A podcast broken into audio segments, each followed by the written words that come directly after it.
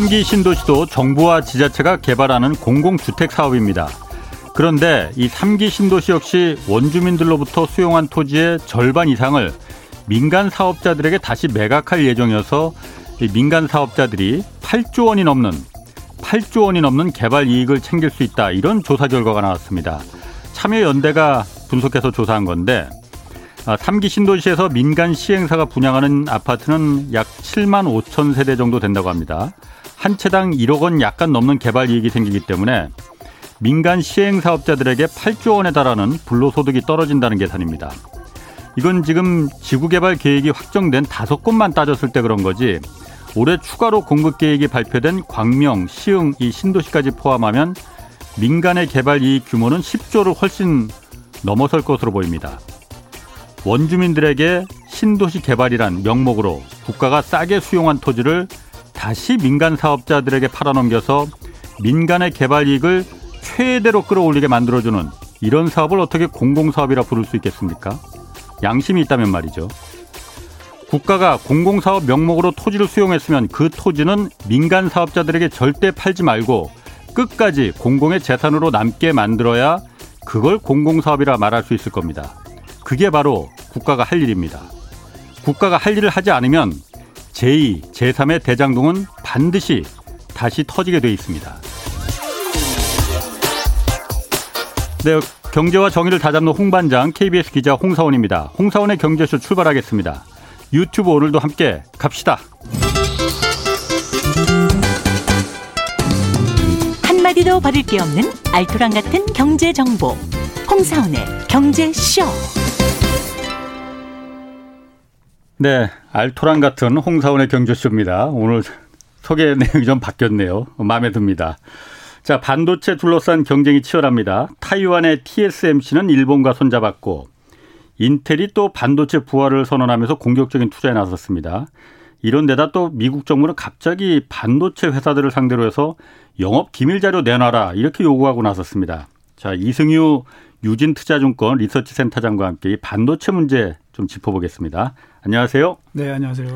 자, 먼저 음, 삼성전자, SK하이닉스, 뭐 대만, 타이완의 그 TSMC 이런 주요 글로벌 반도체 기업들 3분기 성적표가 공개됐잖아요. 네. 나쁘지 않았죠?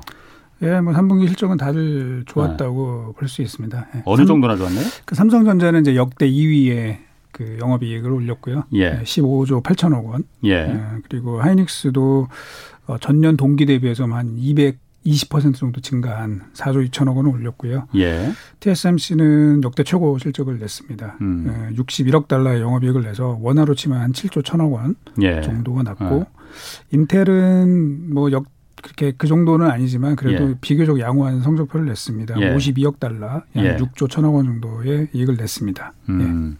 예. 이게 그런데 지금까지는 좋지만은 4분기 그리고 내년에는 반도체 겨울이 시작될 것이다. 이런 전망들이 하여튼 여기 나오는 패널 분들도 다 그런 얘기들을 뭐 일관되게 하시거든요. 어, 어떻습니까? 진짜 겨울이 이제 닥치고 있는 건가요? 그러니까 뭐 반도체 그 메모리 가격은 예. 사실은 어, 계속 조금씩 하락할 거라는 그런 전망들이 있었고요. 예. 실제로 좀 하락을 하고 있습니다. 특히 예.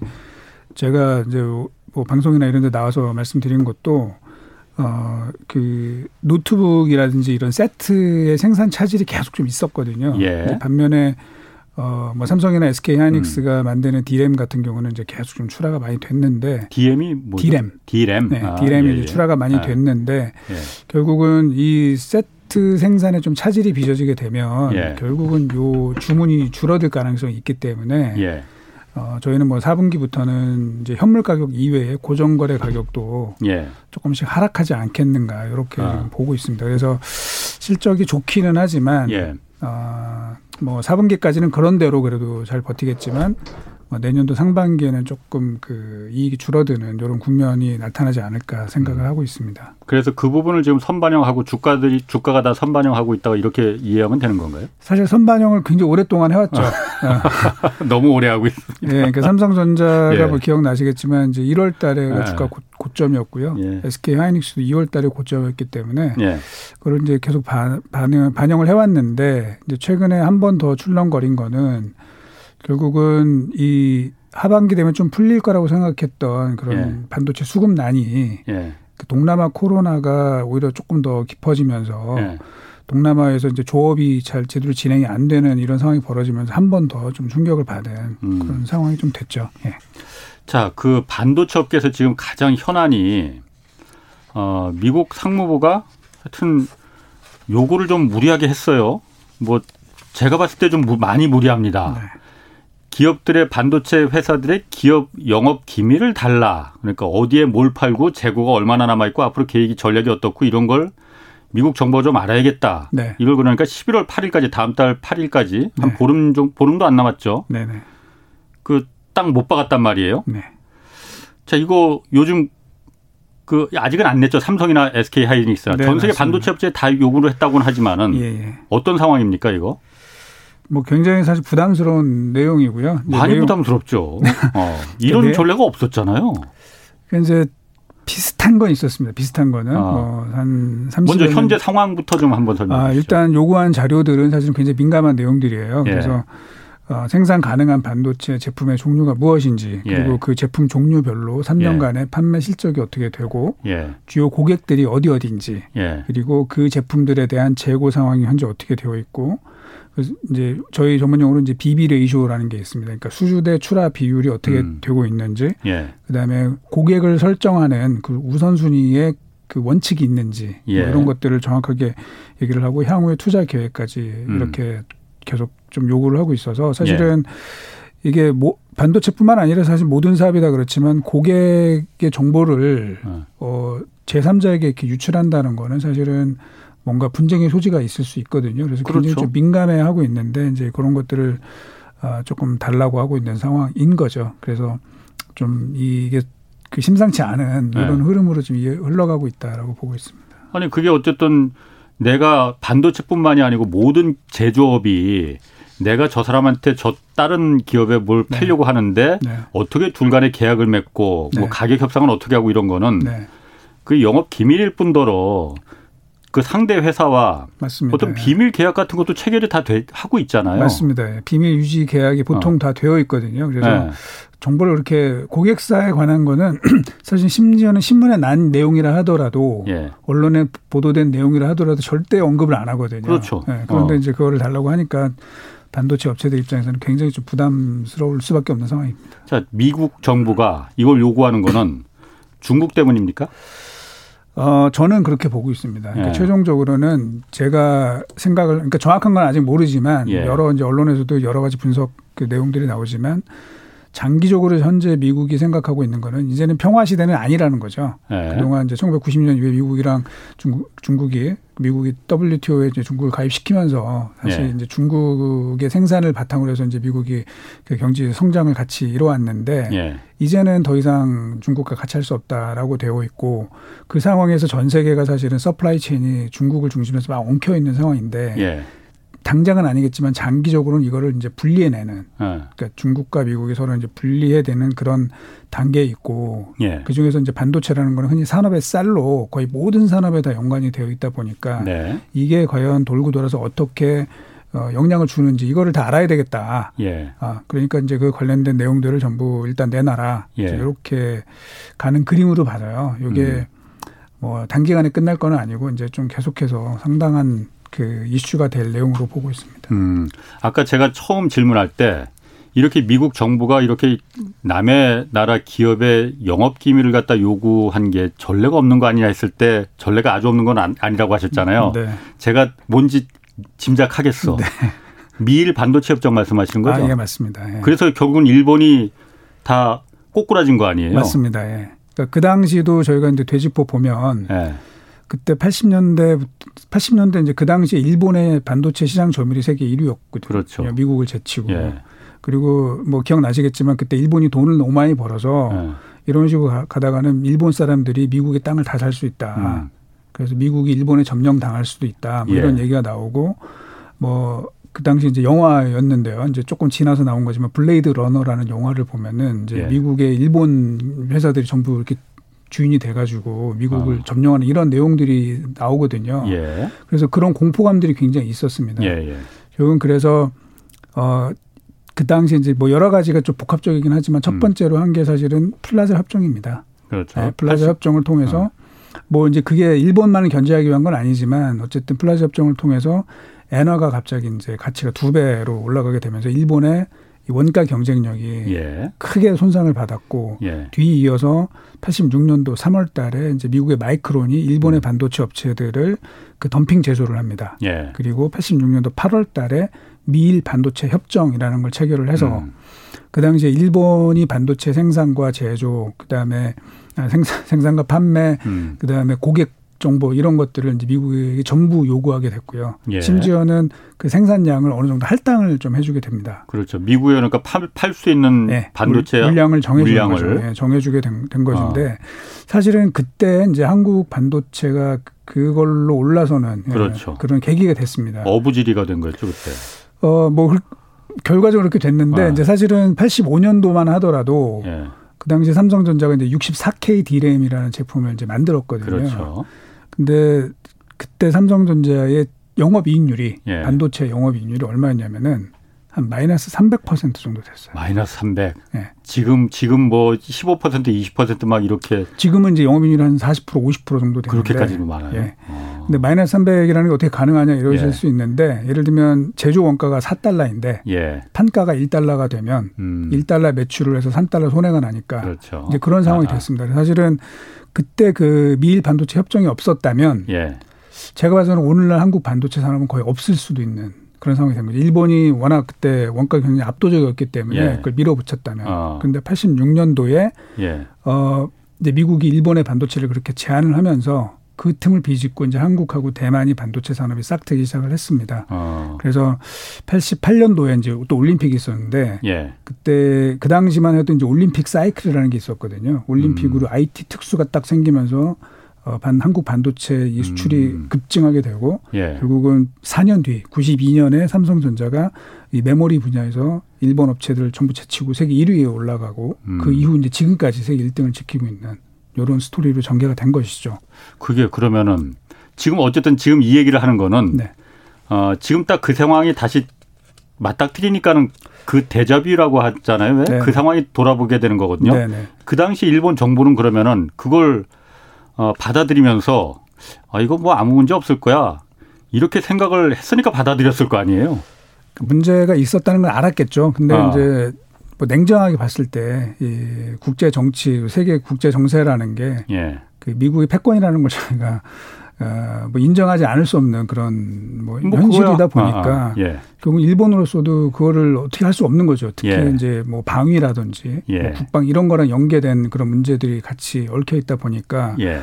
그 당시에 사실은 어, 울며 겨자 먹기로 사실 예. 협상에 나섰는데 이제 잠깐 이제 뭐 번외로 좀 말씀을 드리자면 어. 그 당시에 일본의 그 협상 책임자가 예.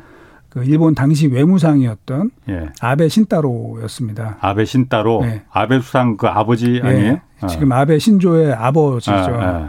그래서 이제 그 당시에 그 나름대로 일본의 최고 전문가였지만 울며 겨자 먹기로 이 협상을 하게 됐고 아 그 협상을 받아들인 사람이 아베 수상 그 아베 신조의 아버지 아베 신따로 네. 당시 외무상이었군요. 네, 네. 그리고 당시 일본에서 일본 언론에서는 네. 그에 대해서 이제 온갖 비난을 다 퍼붓죠. 이거를 협상이라고 하고 앉았냐. 어. 이제 이러면서 그랬겠지. 예, 정치적인 그 책임이 워낙 크게 돌아왔고 예. 그 당시에 굉장히 유력한 일본의 예. 그런 수상 후보로 거론됐던 음. 아베 신따로가 결국은 정계 은퇴를 하게 되고요. 음. 뭐 그게 원인인지는 정확하게 모르겠지만 몇 년 뒤에 예. 아, 암에 걸려서 이제 세상을 떠나게 됩니다. 예, 그래서 그 스트레스 때문에 뭐 그렇지 않았을까. 내가 일본의 반도체 산업을 다 망가뜨렸다. 아니 뭐 이거 웃음, 웃으면서 할 얘기는 아닌데. 네네. 아. 그래서 사실은 이제 뭐 요거는 여기까지는 팩트고 예. 이제 그다음에 저희가 좀 추론을 하자면 아. 이제 그러다 보니까 우리 몇 년 전에 일본이 예. 되게 무리한 예. 한국 반도체에 대한 화이트리스트 규제를 한 바가 있지 않습니까? 어, 예, 예. 그때 이제 아베가 그 주도를 한 건데 그런 뭐 개인적인 예. 이런 그 뭐라 그럴까 이 개종인 이 스토리가 어. 어느 정도 거기에 좀 작용하지 않았을까라고 이제 저는 좀 개인적으로 추측을 하고 있습니다. 네. 그러면은 그 1986년에 어쨌든 미일 반도체 협정이 이루 체결되면서 미국이 그때 굉장히 지금 봐도 굉장히 무리한 있을 수 없는 요구를 해서 일본이 받아들였단 말이에요. 네. 그래서 일본의 반도체 산업이 그때를 계기로 해서 완전히 무너졌고. 네네. 그러면 지금 어뭐 물론 한국만 그 요구를 받은 건 아니에요. 네네. 뭐 타이완 TSMC도 받고 전 세계 뭐 모든 반도체 회사들이 다 받았다고 하니까 그러면은 겁나는 게 그거거든요. 일본처럼 그렇게 무너져 버리면 어떻게 되느냐. 네. 이게 더군다나 한 번 요구를 받아주면은 네. 더 무리한 요구를 그 다음에 또 요구하면 이것도 안 받아줄 수도 없을 것 같고 한번 네. 받아주기 시작하면 그 투기 계속 무너지기 마련이잖아요. 그럴 걱정은 없는 거예요? 뭐 전혀 없다고는 제가 말씀 못 드리겠지만 예. 현재 제가 볼 때는 뭐 예. 제가 뭐 꼭 맞는다는 건 아니지만 제가 이제 산업을 분석하는 입장에서 보면 어 그러니까 지금 그러니까 미국은 그 당시에 그 미일 반도체 협정은 결국은 일본이 그 세계 2위 국가로서 예. 이제 미국을 넘어설 수 있다라는 그런 두려움 때문에 이제 견제하게 된 거고 예. 지금의 이러한 좀 무리한 그런 어. 이 요구는 그 예, 요구도 결국은 중국에 대한 이제 두려움 음. 뭐 이런 것들이 있기 때문에 예. 사실은 제가 볼 때는요 예. 이게 아마 한국이나 대만 반도체 업체들을 견제한다기보다는 예. 뭐 당연히 뭐 미국 음. 반도체 산업 좀 키우는 것도 있겠지만 그 최종 목표는 그 중국의 부상을 억제하기 예. 위한 그런 선제적인 조건 그 전략이 아닐까 그렇게 생각을 하고 있습니다. 그렇군요. 일전에 한번 저희 그 경제쇼 그 나오신 분 중에 그런 분석도 어 물론 그러니까 여러 가지 분석이 있을 수 있는 겁니다. 예, 예. 그 분석 중에 하나가 미국이 그 중국을 견제하기 위한 목적으로도 있지만은 아 미국 자국 내 마이크론이나 인텔이라는 반도체 회사들이 있지 않습니까? 네. 더군다나 인텔 같은 경우에는 지금 새로 우리 반도체 사업 다시 하겠다. 반도체 부활을 선언했단 말이에요. 네. 이 인텔이 뒤에 인텔을 그러니까 도와주기 위한 네. 그런 목적이 있는 거 아니냐. 언뜻 들어보면 매우 그럴듯도 하거든요. 네. 그럴 가능성은 없는 겁니까? 뭐 그런 부분도 당연히 있을 겁니다. 예. 그러니까 그 80년대만 하더라도 어, 미국 자국 내에서 생산되는 반도체가 미국 전체 그 비중이 예. 어, 한 전체 한 35%에서 37% 정도 됐었는데 예. 그러니까 지금은 미국 자국 내에서 생산되는 반도체의 점유율이 한 12%까지 떨어져 있습니다. 그러니까 네. 이게 그렇게 된 이유가 사실은 이제 미국은 지, 그 지리적인 위치보다는 음. 지정학적으로 사실은 이제 전 세계가 사실 평화 시대였잖아요. 예. 전 세계가 음. 평화 시대로 음. 가기 때문에 사실 자기네들의 다 우군이었고 심지어는 음. 이제 중국도 자기네 친구라고 생각을 했었기 때문에 예. 그런 그 제한 조치가 없게 됐는데 이제는 예. 이제 중국이 미국 입장에서 이제 적으로 돌아서게 된 거니까 예. 그거를 좀 명확하게 나눌 필요가 있다. 음. 그러면서 어 혹시 또 모르는 거죠. 예를 들면 대만이 지금은 뭐 미국 편이라고 이제 저희가 예. 생각을 하고 있지만 이게 모르는 거다. 예. 이제 그러기 위해서는 미국 자국 내에 반도체 생산 시설을 좀 확대할 필요가 있다. 예. 뭐 이제 이런 생각들을 음. 좀 하면서 이제 그것도 한 그 방안은 될 수 있을 거라고 생각을 합니다. 예. 음. 그렇지만 뭐 어쨌든 중국 견제가 먼저 첫 번째 목적일 거라는 얘기고. 예, 예. 자 그러면은 그 그각 업체들 우리나라 업체들도 마찬가지로 삼성전자나 SK 하이닉스가 일단 당장 대상이 될 테고 대만 TSMC도 그렇고 어, 이 업체들은 그럼 미국 상무부 요구에 어떻게 하기로 했습니까? 지금 결정난 게 있나요? 아직 어. 국내 업체들은 뭐 그 뚜렷하게 결정을 한 건 아직 아닌 것 같고. 그 사실 뭐 굉장히 그 난감한 요구죠. 예. 어. 특히 고객 정보를 달라고 하는 그러니까. 거는 사실 뭐 아, 어떻게 가능한 얘기야? 예, 뭐 우리 네. 일반 조그만 자영업자들 사이에서도 사실 뭐 이 상도이라는 게 있는 건데 맞습니다. 예. 그렇게 되는 거고 그 예. 반도체 예. 계약을 체결할 때도 예. 사실 뭐 이 비밀로 해달라 뭐 이렇게 예. 비밀 유지 계약 뭐 이런 것들을 맺게 되는데 예. 뭐 이걸 달라고 하니까 사실은 굉장히 난감해하고 있고요. 어, 그 TSMC 같은 경우도 예. 특히 이제 거기는 제가 볼땐 우리 업체들보다 좀 더합니다. 왜냐하면 파운드리 산업이라는 게 고객의 주문을 받아서 그렇죠. 그 만드는 그런 예. 제품이다 보니까 예. 삼성이랑 SK 하이닉스가 주로 하고 있는 메모리랑은 또 그 성격이 좀 다르거든요. 그렇겠네요. 훨씬 더 고객 정보가 그렇겠네. 중요합니다. 예. 그래서 못 주겠다. 예. 처음에는 이제 그렇게 얘기를 하다가 예. 어, 최근에 좀 스탠스를 바꿔가지고 일단 미국 상무부의 그 요구에 좀 협력을 하겠다. 이제 이렇게 좀 돌아섰고요. 아 주기로 했어요. 그럼 TSMC는? 예, 그렇게 지금 보도가 나오고 있습니다. 다 주기로 한 겁니까? 그럼 요구하는 정보를? 뭐 그거를 제가 정확하게 알지는 못하겠는데 아하. 일단은 미국 요구에 응하, 응하겠다 예. 이렇게 나온 상황이고 아직 그 국내 업체들은 좀 가급적이면 좀 일부 예민한 그 부분들은 예. 조금 제외를 하고 좀, 좀 협상을 좀 해보자 이렇게 해서 지금 아직 그 결정이 안 된 그런 상황으로 알고 있습니다. TS 타이완 그 TSMC는 네. 여기가 어쨌든 전 세계에서 그 메모리 말고 메모리 반도체 말고 네. 그러니까 그, 그, 주문자가 요구하는 그 비메모리 반도체는 가장 세계 1등 업체잖아요. 네네. 여기는 그러면은 처음에 그 미국 요구를 안 들어주겠다고 했다가 네. 어, 들어주겠다고 왜 뭐 그냥 항복한 건가요, 그냥? 글쎄요, 뭐 이제 이것도 추측을 저희가 할 수밖에 아, 없는데 물론이죠. 최근에 이제 보면은 그 대만은 이제 국가 전략 예. 요런 거랑도 제가 볼땐좀 맞닿아 있는 부분 같습니다. 아까 전에 그 미국 일본을 압박을 할 때도 예. 결국은 이제 그게 뭐 국방 부문 뭐 이런 거랑 같이 연결돼서 예. 일본이 결국 그쪽에 요, 요구를 들어줄 수밖에 없는 상황까지 가게 됐는데 지금 아시는 것처럼 이제 대만이 뭐 어, 정설은 아니지만 어쨌든 뭐 중국으로부터 상당히 위협을 받고 있고. 뭐 무력적인 위협도 예, 뭐 가능성이 있을지 없을지 모르겠지만 네, 뭐, 뭐 그런 얘기들이 있어요. 이제 계속 아. 뭐 들리고 있고 예. 이런 상황이다 보니까 결국 이제 미국 과 좀더 예. 전략적으로 가까워질 수밖에 없는 상황이 되고 있고요. 예. 뭐 이따가도 혹시 얘기가 나올지 모르겠지만 그런 차원에서 또 TSMC가 또 일본에도 예. 뭐 반도체 공장을 짓기로 하면서 아. 그렇게 대만, 일본, 미국이 이렇게 조금 연합하는 음. 그런 모양새가 좀 나오고 있는 것 같습니다. 그러면 그 TSMC가 처음에 안 주기로 했다가 주기로 다시 결정을 이제 번복한 거는 네. 어, 타이완 정부하고도 그럼 어떤 교감이 좀 뭐 있었겠죠? 네, 저는 그렇게 보고 있습니다. 사실 네. 이 TSMC가 대만 경제에서 이 갖는 중요도라든지 뭐 이런 예. 거는 어, 우리 한국에서 이제 삼성이 갖는 이거보다 사실 더 크거든요. 예. 시가총액 비중도 더 예. 크고 훨씬 더 크고 실제로 이 TSMC의 창업자인 모리스창 같은 경우는 예. 모리스창 박사 같은 경우는 대만 그 차이잉원 총리를 대, 대신해서 예. 국제 회의나 뭐 이런데 참석을 하면서 사실은 약간 그런 정치적인 행보도 좀 일부 하고 있습니다. 예. 그러다 보니까 음. 이게 뭐 TSMC가 그렇게 단독으로 결정했다기보다는 결국은 뭐 정, 모종의 그 정부와의 어떤 전체적인 큰 그림 음. 이런 차원에서 움직인 것이 아닌가 그렇게 좀 생각을 해볼 수 있을 것 같습니다. 그렇군요. 지금 유튜브 댓글에 보니까 그래서 뭐 바이든 선 넘네 뭐 이런 얘기도 많고 자주 국방이 이래서 중요한 거다 뭐 이런 얘기도 뭐 많이 의견들 나오고 있습니다. 자 그래서 미국 상무부 장관에서는 상무부에서는 장관이 그 이런 얘기를 했다고 해요.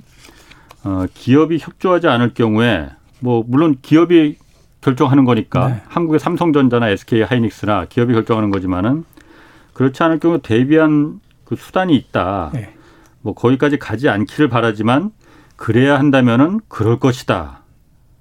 라고 밝혔다고 해요. 예. 이게 뭐 번역이 정확하게 이렇게 진짜 이런 말을 했을지 모르겠지만은 이건 네. 뭐 거의 협박인 것 같은데 이 협조하지 않을 경우 대비한 수단 이게 뭘 말하는 걸까요, 이게?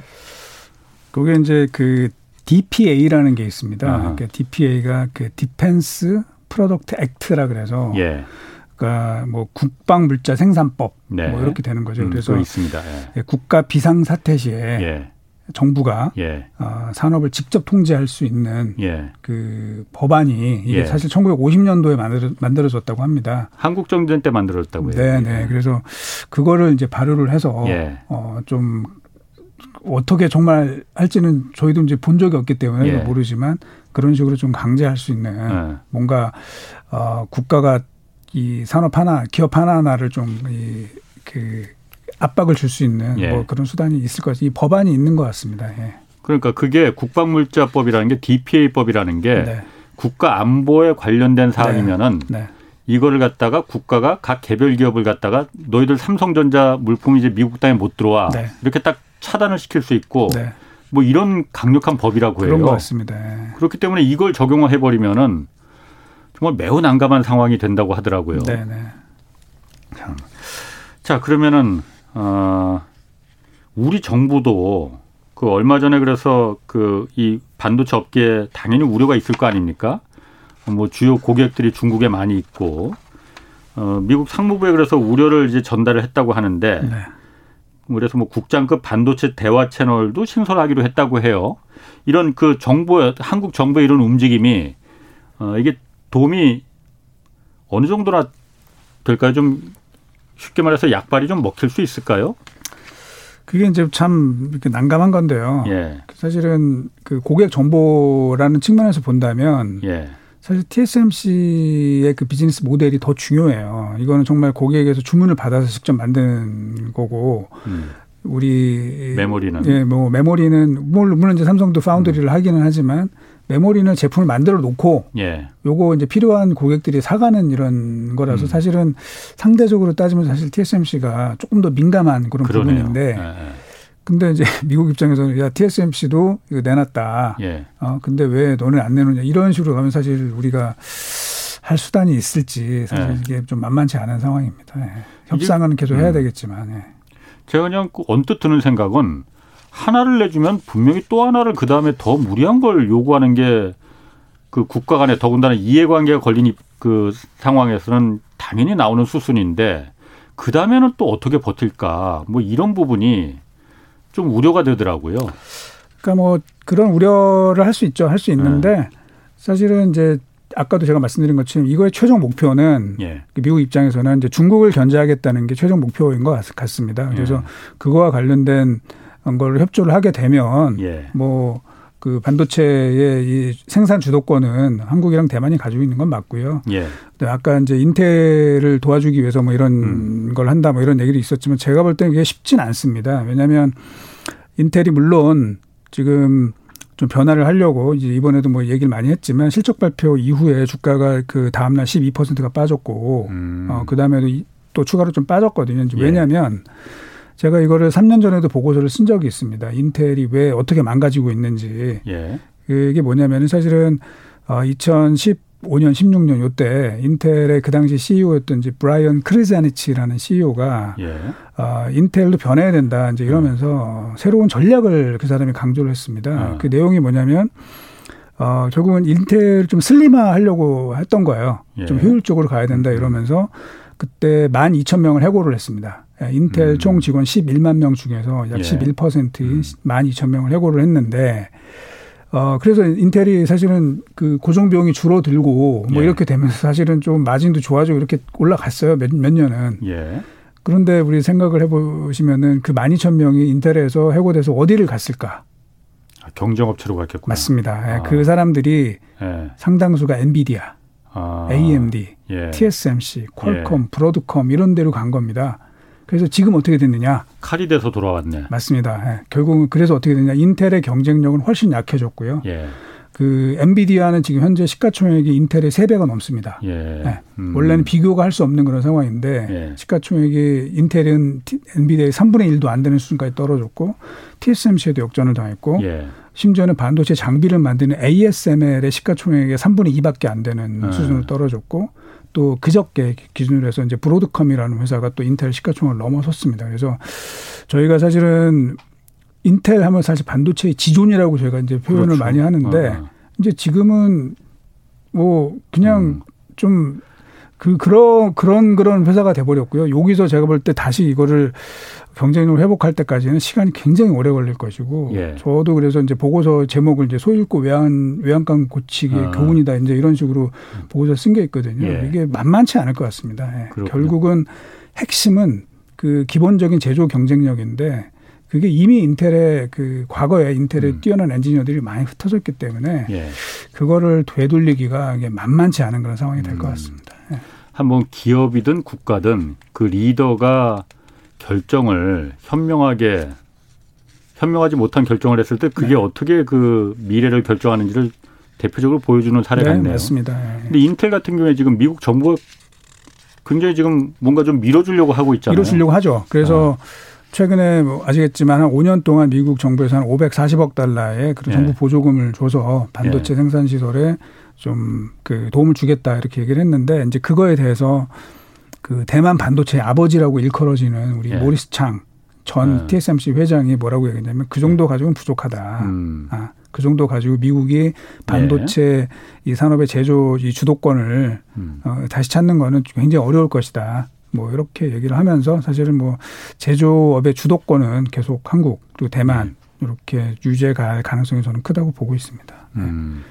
그 일본 같은 경우도 사실 아까 말했지만 1986년 그 미일 반도체 협정 이후에 완전히 이제 꼬꾸라졌단 말이에요. 네. 그런데 지금 일본 내 그 글로벌 기업들 그이 일본 내에 투자하겠다는 네. 그 움직임이 지금 많잖아요. 네, 네. 당장 타이완 그 TSMC도 일본에 지금 공장 세우겠다. 예, 또 예. 미국 마이크론도 지금 세우겠다. 네네. 네. 뭐 이렇게 하잖아요. 이게 일단 어, 일단 어느 정도나 좀 그 구체적으로 나타나고 있는 겁니까? 일본 내 반도체 산업 투자하겠다는 게? 그러니까 지금 이제 TSMC를 원래 처음에는 R&D 센터 정도를 짓는 걸로 저희가 생각을 하고 있었는데 예. 어, 한 2주 전인가요? 2주 전인가 이제 공식적으로 발표를 했습니다. 그래서 일본에 실제 반도체 팹을 짓고 예. 거기에서 이제 공정을 이제 보면은 최첨단 공정은 아니고요. 예. 어, 뭐한 20나노대급이니까 음. 이제 주로 거기서 만들어지는 제품은 아무래도 제가 볼 때는 이제 자동차용 반도체가 음. 될 가능성이 많습니다. 예.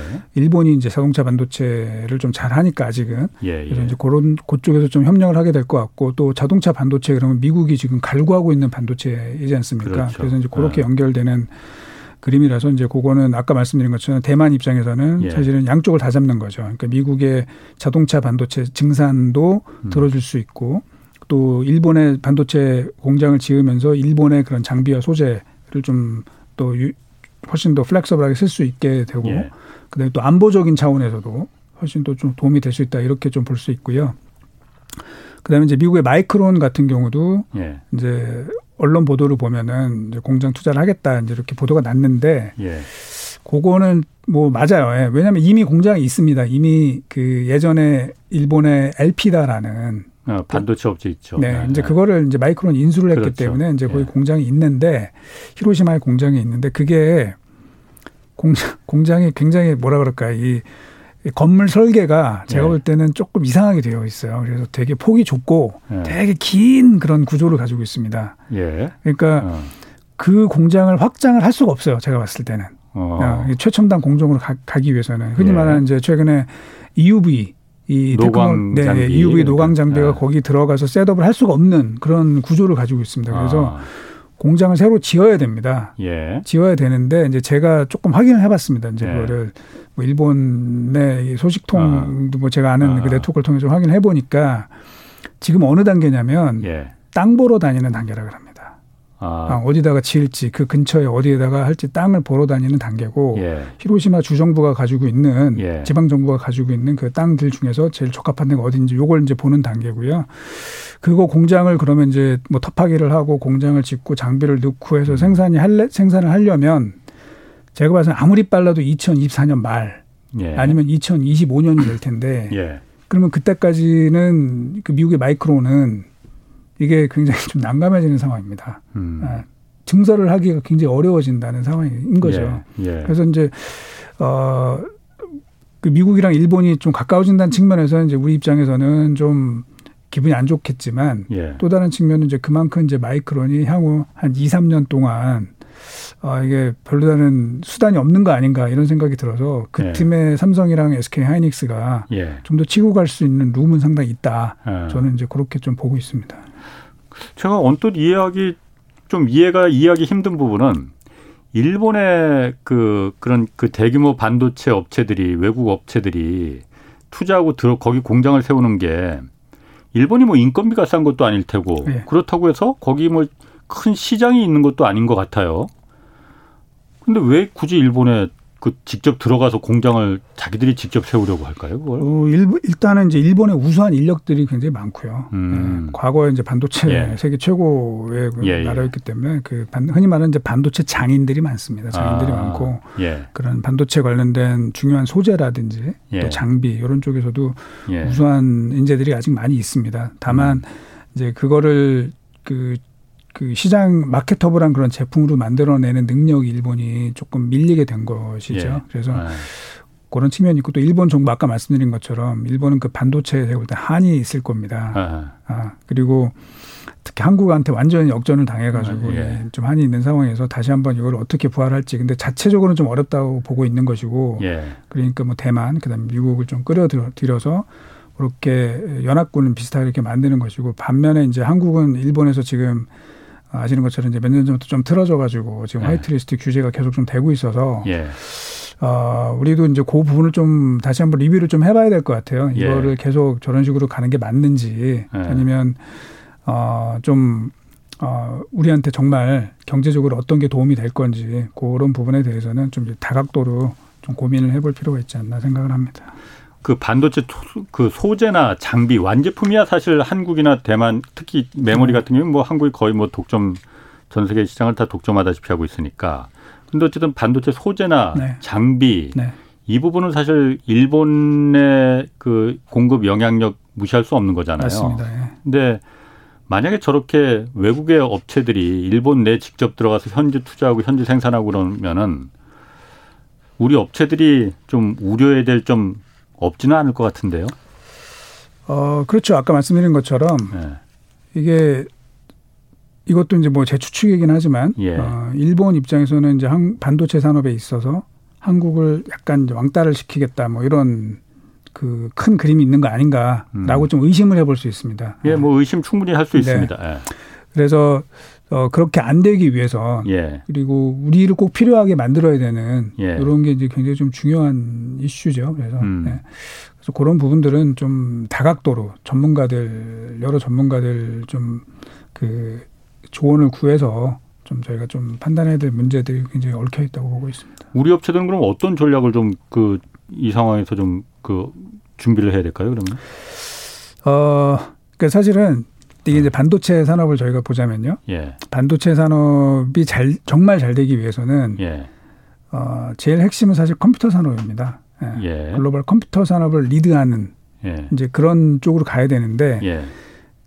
전 세계 이제 컴퓨터 산업 특히 인공지능 뭐 이런 쪽이겠죠. 이제 그거를 사실 리드하고 있는 나라는 미국이죠. 그러니까 사실은 완 완제품 브랜드 기준으로 보면은 이제 미국이 전 세계 반도체 시장의 점유율이 한 55% 정도가 되거든요. 예. 미국 반도체 업체들이.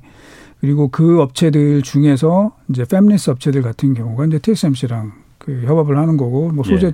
단에서는 뭐 당연히 일본 업체들이나 뭐 유럽 업체들이랑 협업을 하는 거기 때문에 우리가 거기에서 이 밀려나면 안 되는 거죠. 예. 네, 밀려나면 안 되는 것들이 굉장히 중요하다. 그러니까 그런 측면에서 보면은 사실은 그 미국이 아까 처음에 우리가 그 논의를 시작했던 미국의 무리한 그 반도체 음. 산업에 대한 그런 요구, 자료 예. 제출 요구 이거를 저희가 뭐 마냥 아 이거 억울하다 이렇게 할 수만은 없는 것이죠. 예. 예. 거기가 음. 핵심이기 때문에 네. 그쪽과 절대 멀어지면 안 되는 이런 전략을 잘 세워야 될 것 같습니다. 음. 자, 그 차량용 반도체로 그러면 한번 좀 넘어가 볼게요. 지금 이 차량용 반도체 때문에 이게 뭐 하여튼 공급 대란이 올해 초부터 제가 경제쇼 이거 처음 이제 진행 맡을 때부터 얘기가 나오더니 지금까지 어쨌든 지금 찬바람 부는 지금까지도 계속 문제가 되고 있습니다. 뭐 그때만 해도 뭐 금방 풀릴 걸 풀릴 가능성이 높다 높다 이렇게 했는데 안 풀리고 지금 계속되고 있어요. 네, 네. 그래도 현대자동차 같은 경우에 어, 올해 판매 목표까지 좀 낮췄다고 하는데 네. 현대자동차는 그런데 테슬라는 오히려 역대 최고 지금 실적을 내고 있다고 해요. 똑같은 물론 테슬라 전기차니까 네. 뭐 현대가 만드는 그 내연기관 자동차가 아직 주력이니까 현대는 거기하고 좀 다를지 몰라도 오히려 전기차에 더 많은 반도체가 들어갈 것 같은데 네. 그럼 이게 안 맞잖아요. 네. 반도체가 부족해서 현대차는 다른 문제가 아니고 반도체 공급남 때문에 지금 그 판매실 목표를 좀 줄이고 있다는데 네. 테슬라는 어떻게 해서 그러면은 이렇게 전기차는 더 많이 들어가지 않아요 반도체가? 예, 뭐 굉장히 좋은 질문이시고요. 이게 그 지난번에도 이제 그런 이야기가 나왔었다고 하더라고요. 예. 저는 이제 테슬라 컨퍼런스 콜을 듣지는 못했는데 예. 우리 그 자동차 담당 애널리스트한테 물어봤더니 예. 일단은 그 대수가 많지가 않잖아요. 테슬라는 아직 예. 몇, 몇 백만 대를 만드는 회사가 아니라 음. 이제 몇십만 대를 만드는 회사다 보니까 예. 일단 조금 그 관리하기가 좀 용이했다. 음. 그래서 기본적으로 supply chain 관리가 예. 다른 그런 대형 이 내연기관 업체들보다는 좀 잘 됐고요. 예. 그다음에 특히 이제 테슬라 하면은 사실은 이 회사의 핵심 경쟁력은 그 사실 소프트웨어의 노하우가 있거든요. 그렇죠. 그렇죠. 예, 그러다 보니까 네. 자동차에 지금 부족한 반도체가 대표적으로 이제 뭐냐면 ECU. 예. 예. 뭐 elec electronic 뭐 controller unit이라고 하는 건데 이게 중앙 처리 장치 같은 거? 뭐 사실 ECU는 이제 여러 개가 들어갑니다. 예를 들면 브레이크용 음. 이슈, 뭐 핸들용 아, 이슈, 아, 그 뭐. 하나하나를 다 ECU라고 네, 하는 예, 거예요. 그렇게 아. 하는데 예. 테슬라가 소프트웨어 능력이 워낙 뛰어나다 보니까 예. 이 ECU 개수를 줄이는 기술이 있다고 합니다. 아, 통합해서? 예.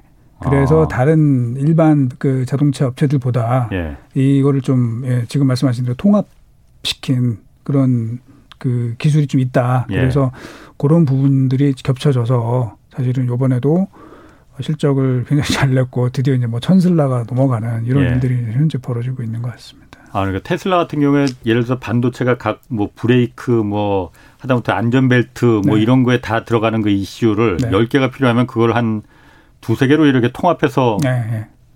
그렇기 때문에 반도체 수요를 좀 이제 그 쇼티지를 어 이겨낼 수 있었다. 뭐 그런 부분도 있었다. 뭐 그게 어. 다는 아니지만 아하. 그러니까 이슈가 이제 몇 개가 모여 있는 것들을 저희가 이제 보통 딱 맞는 개념은 아니지만 이제 예. MCU라고 이제 보통 얘기를 하거든요. 근데 예. 이제 그 개수를 하여튼 조금 더 통합적으로 이렇게 잘 예. 줄여, 줄여냈다 하는 것들도 이번에 한 요인이었다. 즉, 첫 번째는 supply chain 관리가 잘 됐고 예. 두 번째는 결국 소프트웨어 노하우를 통해서 음. 반도체의 그 소모량 자체를 조금 다른 업체들보다는 컨트롤 잘했다. 이런 것들이 원인으로 현재 지목된다고 하고 있습니다. 그렇군요. 테슬라 같은 경우에 그런데 테슬라가 요즘 그 뭐 천슬라 또 3분기 실적이 사상 최대 실적을 좀 냈다. 영업이익도 그렇고 그렇다면은 당연히 거기 들어가는 어쨌든 배터리가 또 반도체뿐만이 아니고 배터리도 핵심 그 품목이니까 네. 그 국내 배터리 회사들 많이 한 세 군데 있잖아요. 네네. 여기가 그런데 오히려 테슬라가 올라가니까는 여기 그 주가나 이런 게 굉장히 좀 내려갔다고 해요. 네네. 이유가 뭡니까? 이제 그 실적 발표에서 이제 네. 테슬라가 이제 배터리를 네. 그러니까 이제 저희가 뭐 리튬 계열의 그 배터리가 크게 보면 네. 이제 세 개로 나눌 수 있거든요. 리튬 이온, 네. 리튬 폴리머, 네. 그다음에 리튬 인산철, 그러니까 LFP라고 이제 얘기를 하는데 인산철, 예, 예. 그게 LFP라는 거군요. 예, 예. 어. 그런데 그쪽 LFP 계열의 이 배터리를 메인으로 하겠다. 지금까지 뭐로 했는데? 지금은 이제 주로 두 가지를 쓰고 있었는데 하나는 이제 NCA 계열 리튬 이온 중에서 예. NCA 계열이 예. 있었고 이제 요게 있었고 또 LFP는 사실 이제 테슬라 중에서 저가 제품 예. 또 중국에 판매되는 어. 제품을 이렇게 했었는데 요걸 좀 확대하겠다라고 어. 얘기를 했고요. 국내 이 배터리 업체들은 주로 리튬 이온 예. 쪽에 그러니까 뭐 NCA도 있고 그다음에 뭐뭐 뭐 망간을 쓰는 NCM 뭐 이런 것들도 있고 네. 이래 가지고 조금 이제 계열이 다른 거죠. 그러다 어. 보니까 어, 국내 업체들이 조금 타격을 입었고요. 특히 그 삼원계 양극 활물질을 만드는 그런 소재 업체들이 주가가 좀 많이 빠졌고 예. 어, 그 이후에도 좀 회복이 조금 더디게 어. 되고 있는 그런 상황입니다. 아니 그래도 같은 리튬 배터리인데 네. 리튬을 쓴다는 거잖아요. 네. 그런데 그게 인산철하고 아까 네. 뭐 망간 뭐 삼원 뭐 좀 어렵지만은 네. 하여튼 네. 그런 거 그럼 그게 국내 뭐 LG화학이나 삼성이나 SK 이노베이션 같은 데서는 그런 걸 안 해요 그러면은? 아직은 이제 안 하고는 있는데 예. 안 하고 있는데 지금 LG랑 SK 같은 데서는 예. 검토를 해보겠다 이제 이런 정도까지 이야기가 나왔고요. 삼성은 어. 아직은 그게 이제 계획에 구체적으로 없는 것 같습니다. 왜냐하면은 사실 LFP가 예. 좀 low grade입니다. 좀 기술적으로 아, 더 높은 게 아니고 네, 성능이 더 낮습니다. 더 낮은데 어, 가장 중요한 건 이게 싸다는 거죠. 네, 그래서 결국은 이제 테슬라 입장에서는 그 예. 원가 경쟁력을 갖추기 위해서 예. 이제 그거를 좀 한 게 있고 또 하나는 그 우리 삼원계 배터리에 비해서 예. 요게 조금 더 안정적이에요. 그러니까 에너지 밀도가 낮다 보니까 이제 예. 화재 위험이 좀좀 낮다. 음, 뭐 이런 음. 것들 때문에 예. 어 그쪽 편을 좀 들어줬고 또 이 LFP는 이제 중국 배터리 업체들이 주로 많이 하거든요. 예. 근데 테슬라가 이제 중국에 많이 팔리고 있습니다. 예. 그러다 보니까 이제 그쪽이랑 조금 그 진행되는 이런 것들이 있어서 일단은 한번 어, 좀 국내 업체들로서도 한번 그쪽에 대해서 리뷰를 해봐야 되는. 지금까지는 사실은 우리는 음. 기술적으로 더 뛰어난 이 삼원계 예. 배터리로 가겠다. 예. 그런데 조금 지금 고민들을 하고 있는 것 같습니다. 그 중국 배터리 업체 그 CATL 뭐 이런 업체도 있잖아요. 네네. 네. 여기서 그럼 이 LFP 그 네. 인산철 네. 배터리를 중심으로 한, 하고 있습니다. 아, 그걸 중심으로 하는구나. 네. 네. 아니 그러면은 아까 말씀하시기를 이게 인산철 배터리는 그 싸다. 네. 그리고 좀 저급품이다. 그 네. 에너지 밀도가 작다는 거는 그만큼 충전해서 달릴 수 있는 거리가 짧다는 거잖아요. 맞습니다. 예. 맞습니다. 흔히 싼 게 비지떡인데 네, 테슬라가 원래 고급품을 지향하는 그 전기차 업체 아니에요? 어 그런데 이제 아까 말씀드린 것처럼 안전하다. 예. 네.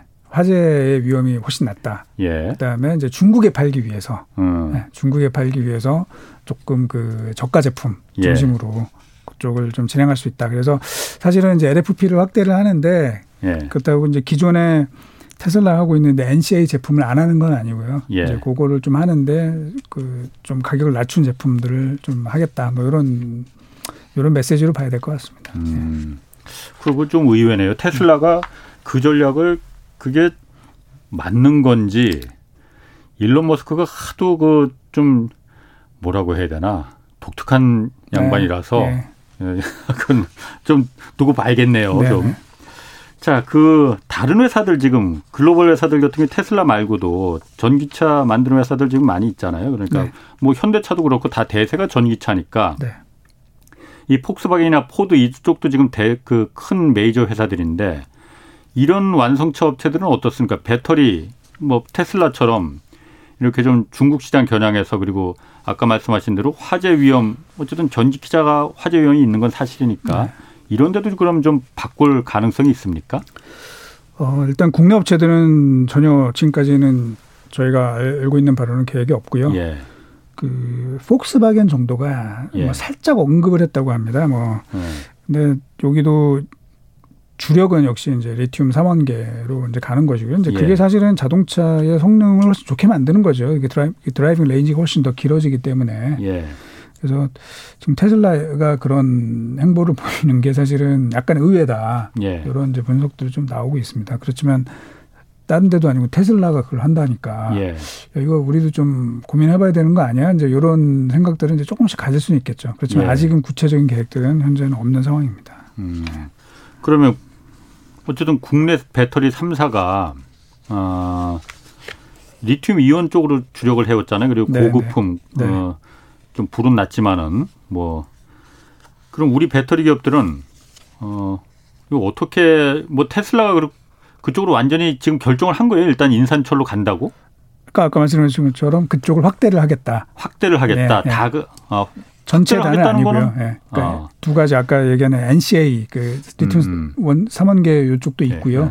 원래는 사실 이거를 중심으로 했었는데 예. 그 중국 시장을 타겟으로 한 예. 그런 뭐 전략적 그 선택이라고 봐야 될 것 같습니다. 그럼 우리 배터리 업체 뭐 LG, 삼성, S, 그 SK 네.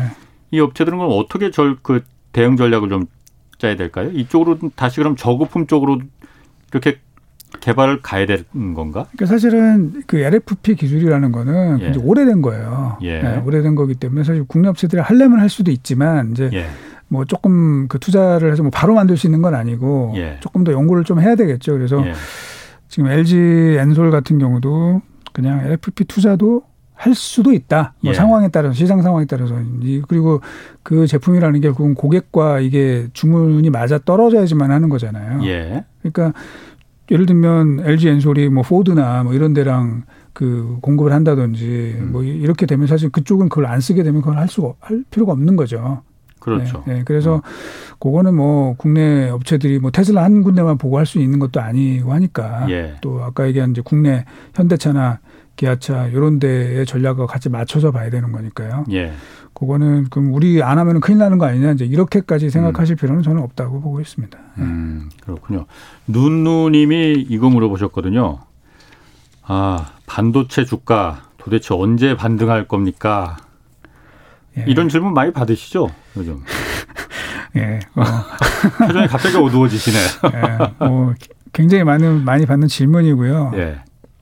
사실은 뭐 그 애널리스트 입장에서는 어, 뭐 실적 좋으면 주가 올라갈 것이다. 이런 얘기하기가 제일 편한데 예. 이제 그게 그렇지 않다는 거잖아요. 지금 예. 삼성전자, SK는 실적이 이렇게 좋아도 주가가 예. 그렇게 반응을 못 하니까. 예, 예. 근데 사실은 이제 미국에서도 보면은 반도체 업, 같은 반도체를 하더라도 예. 이게 이제 명확하게 갈린다는 거죠. 즉 음.